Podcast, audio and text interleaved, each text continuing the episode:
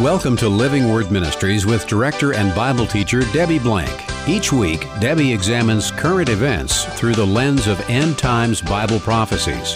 Please visit our website for information and past programs at livingwordministry.org. Now let's open our Bibles to focus on truths from God's Word with Debbie Blank. Every year, the President of the United States presents the State of the Union address.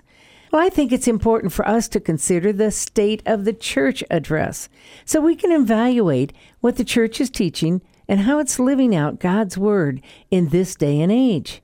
After all, it's the church, or more appropriately, I should say, it's us who believe in Jesus Christ as our Lord and Savior and have salvation through Him that make up the church. And that church is the one who's supposed to have the impact in this world. That's us. We can only do that if we, the church, are living based on a biblical worldview rather than adhering to modern day culture. I'm Debbie Blank, encouraging you to listen to the poll results that we're going to talk about and evaluate your personal state of the church, as well as the church that you're in, to make sure that it matches up with God's will, not the world's motives or the world's culture. We want you and us to see if we're living our lives for God or by the world's standards. And I'm co host Jackie Sailors. What is apostasy? Jesus spoke of it as a major prophetic sign of the end times, which is why I was surprised when in an adult Sunday school class they didn't seem to know what the word apostasy meant. When they realized it was a falling away from the true faith, they agreed that things seemed to have fallen pretty far down into apostasy. But just wait until you see the real numbers. The Barna Company regularly surveys Christian attitudes, and each time it comes out, it's like reading an apostasy watch report. It reminds me of Paul's warnings in 2 Timothy 4 3. For the time is coming when people will not endure sound teaching, but, having itching ears, they will accumulate for themselves teachers to suit their own passions. What can we do to reach a church, and a world for that matter, when it no longer can endure sound teaching.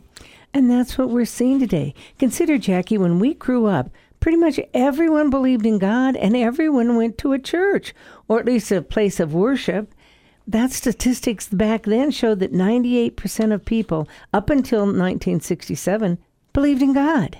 But now, today, only 68% of our young adults between the ages of 18 and 29 believe in God.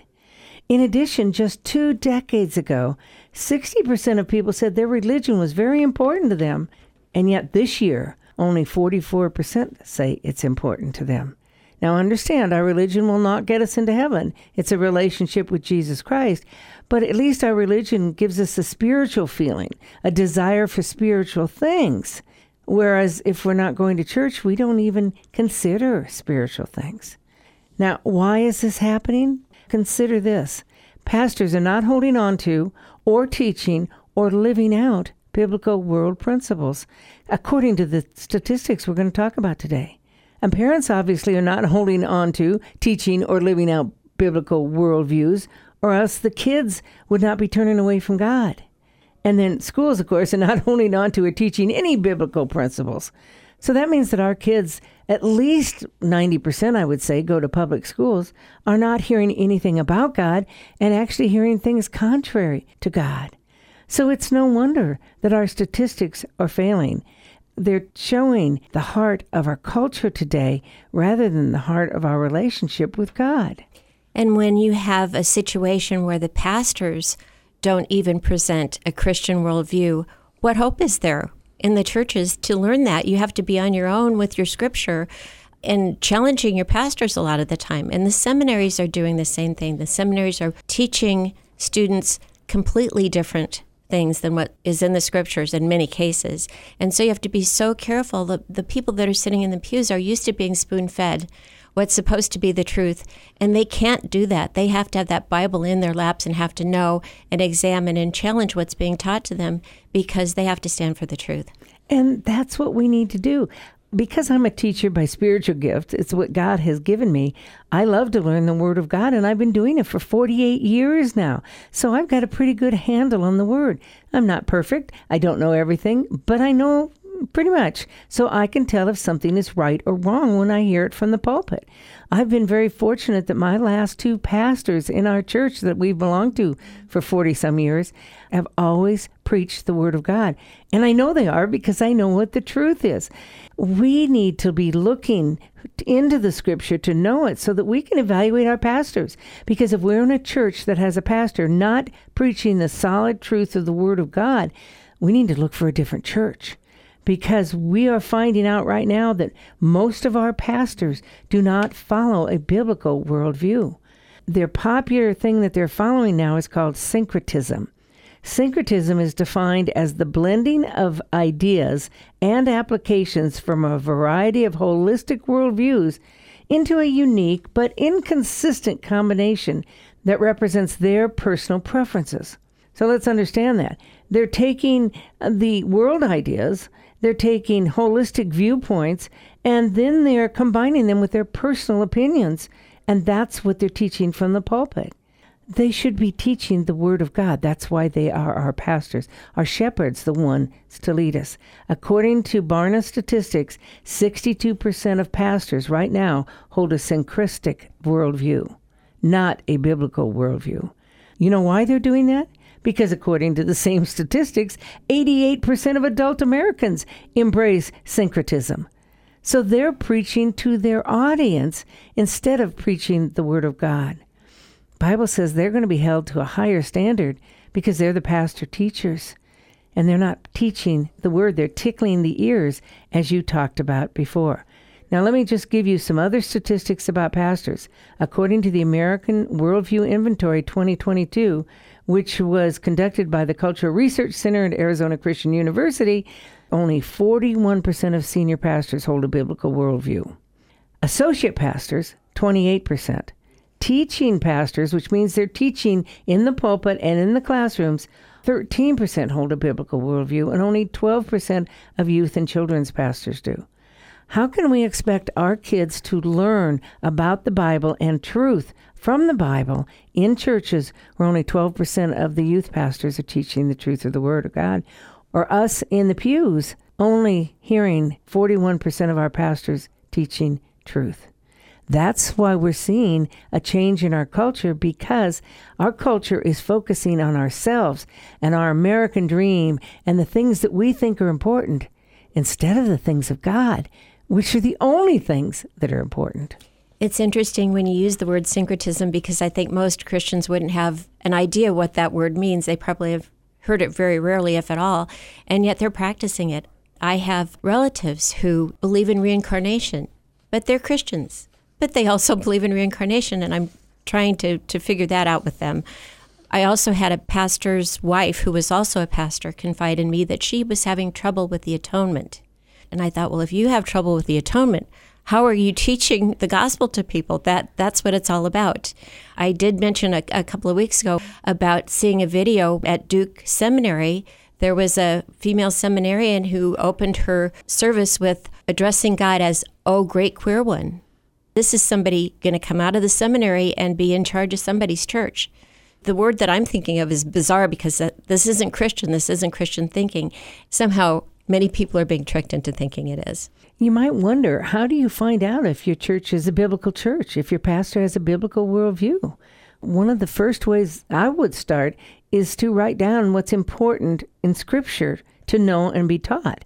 And that would be the gospel message with Jesus Christ being God, dying for our sins, resurrected from the dead to conquer death, and opening the gates of heaven for us. He is living to make intercession for us right now. I'd start there, and then I'd talk about the importance of the Bible. What does the pastor think of the Bible? Is it 100% accurate as the literal Word of God? From there on, you talk about the virgin birth. There's so many things to talk about the power of the Holy Spirit, who the Godhead is. So many doctrinal issues to see. And if you wonder what those doctrinal issues are, you can go to our website because our doctrinal statement is on our website. You can look there, find out what we believe and then understand we stand on the Word of God. So then take those doctrinal issues to your pastor or look at your church's doctrinal statements to find out what they're believing in and therefore what they're teaching. And then, of course, learn the Bible. Go to Bible studies. When I first became a believer, I didn't know where to go or what to do, so I was kind of lost for a few years. But then I was led to a Bible study, and one thing led to another, and I spent the next umpteen years studying and learning the Word of God and then teaching it because it's important to me to know the truth. The things that the world is teaching and talking about right now are not truth. And I'll tell you what, there was a great article that I read recently that's called Seduced by the Culture. Most Americans Believe These Top 10 Lies by Deborah Laker. And these top 10 lies are so interesting because this is what we're believing instead of what the truth is. We're not going to go through every one of them, but we are going to talk about them because the statistics come again from the American Worldview Inventory of 2021 and 2022. So the most prevalent seductive, unbiblical ideas compared to what the Bible says, the first one is having faith matters more than what your faith is in or what faith you have. Think about that. I have faith that an airplane can fly. So, do I put my faith in the airplane? Would I tell somebody I have faith because I believe that? We're missing the point of what faith is. As a matter of fact, we so little know what faith is about that we're going to talk about that on our next show because we want to walk through the importance of our faith and what it means in our relationship with God. But of the 2,000 or more participants in this last survey, 62% believe that having faith matters more than what the faith is that you have.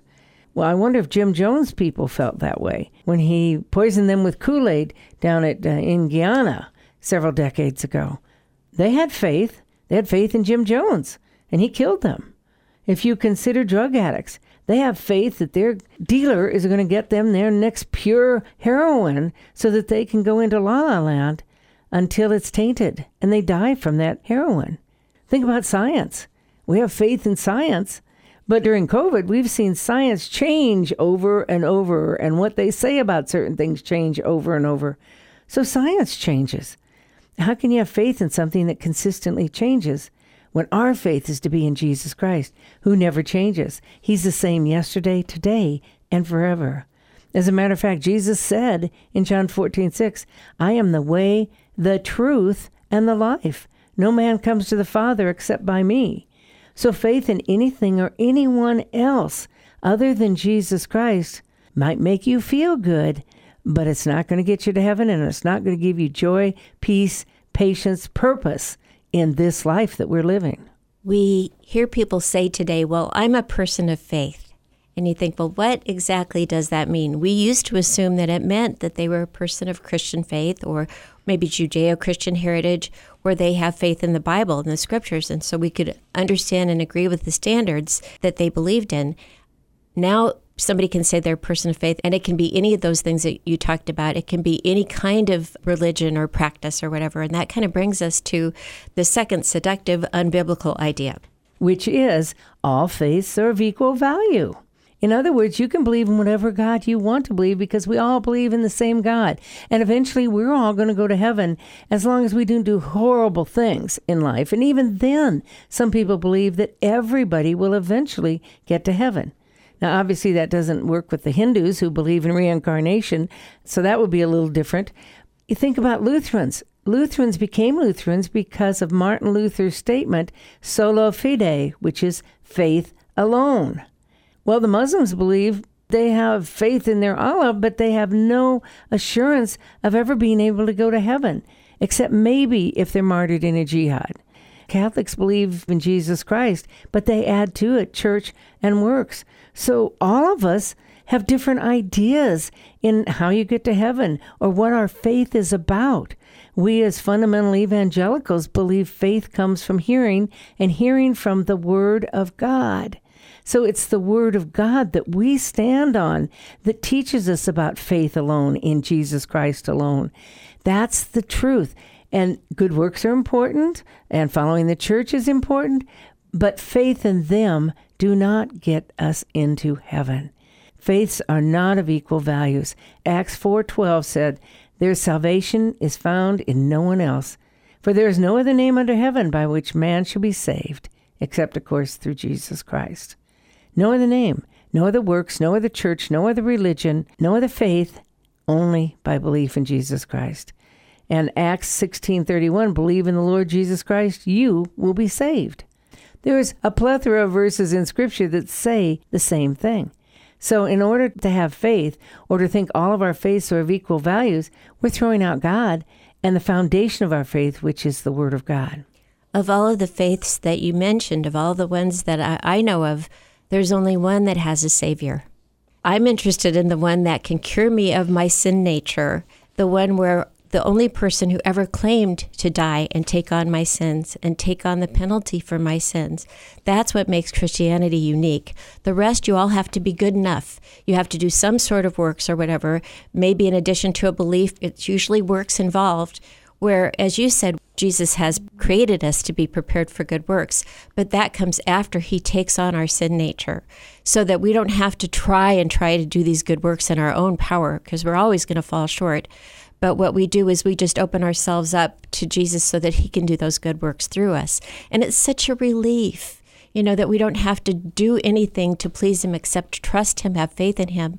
And then He takes over our lives as we are sanctified. In that process, he refines us and refines us. So it doesn't mean we don't ever make mistakes and we're perfect, but He's working on us. We're a work in progress. Oh, what a great faith we have in life and in death when we have Jesus Christ as our Lord and Savior.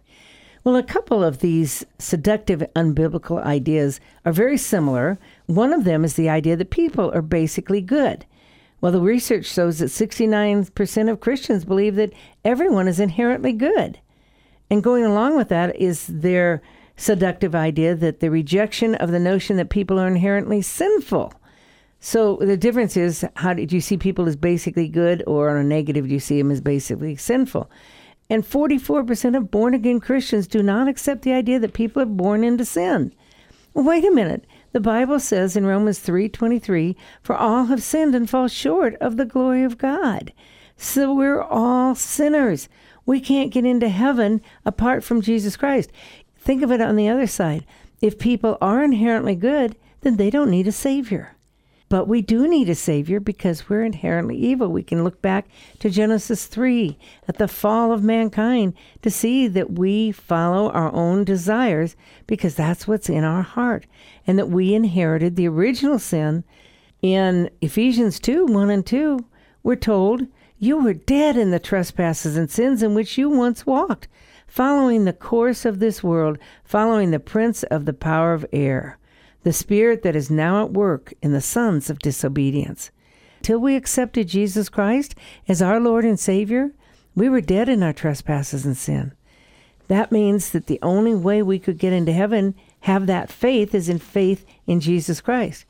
But it makes sense that if people want to live their own lives and do what they want to do, then they think that basically people are all good. I wonder if they still have that agreement when they consider that in Manhattan, the crime rate of the top seven crimes has increased 80% in the last year. So, if people are inherently good, why do we see that crime rate? Why are we seeing school shootings? Why are we seeing the evil that's going on in our culture? Because mankind is sinful. We need a Savior. So the evidence is all around us. How we can deny that is, is just pretty strange. We just have to open our eyes and see how evil the world has become. And then we were talking about truth, because the Bible is truth.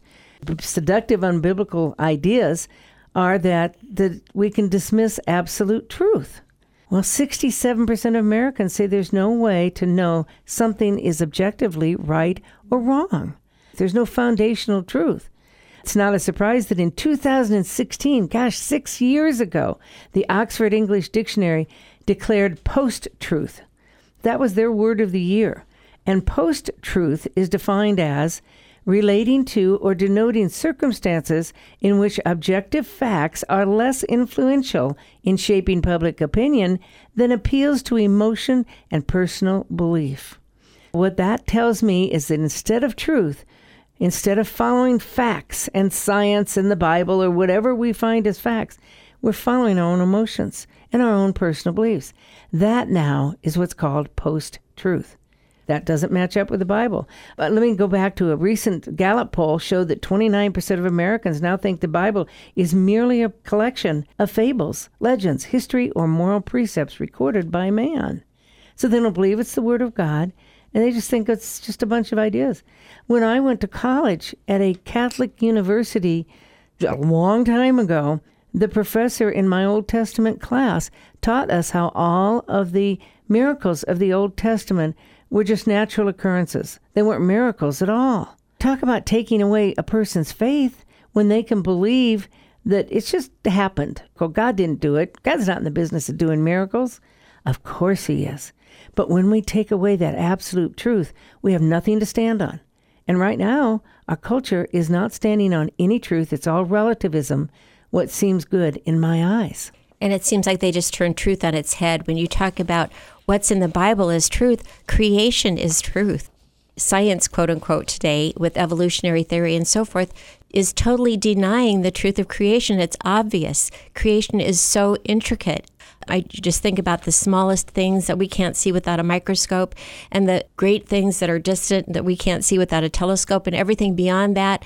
It's mind boggling. Creation shouts out. And there's scripture that says that, declares the glory of God, declares his power and his sovereignty. Then we can look at another of the seductive, unbiblical ideas, and that is that success is determined by happiness, comfort, goodness, or fulfilled potential. Well, certainly we feel fulfilled when we do something right. We feel like if we've won an award or accomplished something that was very difficult, we've been successful. But when those kinds of things make up our happiness or goodness or comfort, we're looking at the wrong things. It puts us and our self centered desires before anything else, including God. Now, again, it's good to have goals and it's good to be successful, but the Bible tells us that success is determined by our faithfulness in God, by following Him. Joshua 1 8 says, This book of the law shall not depart from your mouth, but you shall meditate on it day and night, and be careful to do according to all that's written in it. So, in other words, we're supposed to follow God's word. When we do that, the end of the verse says, then you will make your way prosperous, and then you will have success. That's how we have success, is following God and His Word. Another one of the seductive, unbiblical ideas that the Barna study came up with is commitment to personal subjective morality. Do we see that in our culture or don't we? Oh my, we have turned away from God and our sexual agenda. The Bible's very clear what's an abomination to God, and that is any type of sexual relationship outside the husband and wife married relationship is an abomination to God. Our divorce rate is down now in this culture down to 44%, which is great. But the reason it is is because a lot of people aren't getting married in the first place. The idea of morality, it's individualistic right now. There's no outside standards except the Bible, but people don't want to follow that, so they continue to do what they want to do. 74% of Americans believe sexual relationships apart from marriage is morally acceptable. God's design for marriage is one man, one woman for life. Same thing with sex and fornication or adultery or homosexuality or other sexual sins are a violation of God's design for marriage. You can read that in Genesis 2:24 when God says, "Man shall leave his father and mother and cleave to his wife and the two shall become one flesh." That's a sexual relationship. So many places in the Bible it talks against any type of sin that is outside that marriage relationship. The Bible teaches that there's going to be a judgment and people are going to be held accountable for how they live their lives. We can't just go ahead and do what we want to do with no repercussions. So we need to be careful. There's guidelines in the scripture. They are meant to keep us safe. They are meant to keep us pure before God and in our relationships with each other and with God. A joyful, purposeful relationship when we follow Him. So, as we read these statistics, they're pretty depressing about the future of the church. But fortunately, our Lord and Savior Jesus Christ has established the church. He's coming back for the church. He wants us as the church, because we individuals are the church. It's not our religion or a building. He wants us as the church to have a strong relationship with Him. Hope only can come through a relationship with Jesus Christ. We got to turn these statistics back, but we can only do that if we change our heart. It's hard to have hope in this day and age when we're doing what seems right in our own eyes, as I've said. NBC News even had a poll recently that said 74% of Americans currently believe the nation's on the wrong track. 58% feel more worried that America's best years are behind us instead of before us. 37 million Americans are on antidepressants. We're in a sad state of affairs in this country because we have turned away from truth. We've turned away from God. And it shows up in the way we're living and all the statistics we've just talked about. So there's one answer. What do we do about it? We change our hearts and our attitudes. In 2 Chronicles 7:14, a very familiar passage, we're told to repent. If my people who are called by my name, that's us, that's the church, that's Christians, will humble ourselves and pray and seek his face and turn from our wicked ways, God says, then I will hear from heaven, I will forgive your sins and I will heal your land. So it starts with us as believers humbling ourselves and following Jesus. If we want to find hope in this world, that hope comes from digging a deeper faith relationship with Jesus Christ. That's why we're going to talk about faith next week. We've got to exercise that faith muscle now before it's too late, before we have nothing left but the world dictating where we go. That's so important. In Revelation 1 3, we're told, in that book at least, blessed are those who read and hear and heed the words of this prophecy, for the time is near. Well, blessed are you and I who read and hear and heed the words of God's Word, the Scriptures, all 66 books of them. Because as we do, we get to know God. And as we get to know Him, we can believe in Him. We can learn the truth about Him and what He calls us to do. And that's what He wants. We're losing our hope, but we want our hope back. We want joy. And I think of Nehemiah 8:10 that says, "The joy of the Lord is your strength." It's not the joy of the world or the government or the politicians. It's the joy of the Lord. And without Him, of course, we're going to be depressed because everything depends on our circumstances and circumstances change and they can be good or bad at any given time. Well, Jesus never changes. He is our unchanging hope in this ever changing world. Join a Bible believing church with pastors who have strong biblical worldview. That's important. Or at least join a Bible study. We have a couple of them going on in the Omaha area. Join us because we speak the truth from God's Word. And here's the thing influence our culture rather than allowing our culture to influence us. In Matthew 5:16, Jesus said, "Let your light shine before men so that they may see your good works and glorify your Father who is in heaven."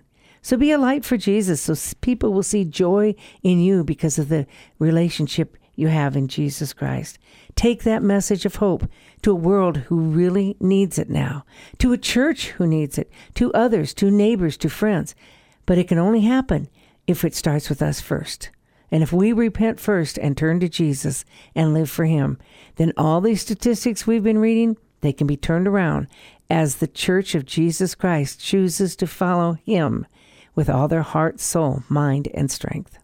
Thank you for joining us today on Living Word Ministries with Debbie Blank. This is a listener supported show. If you'd like to support this program or contact Debbie Blank, you may do so at P.O. Box 540003, Omaha, Nebraska 68154, or visit our website at livingwordministry.org. Please tune in each week at this same time for Living Word Ministries with Debbie Blank.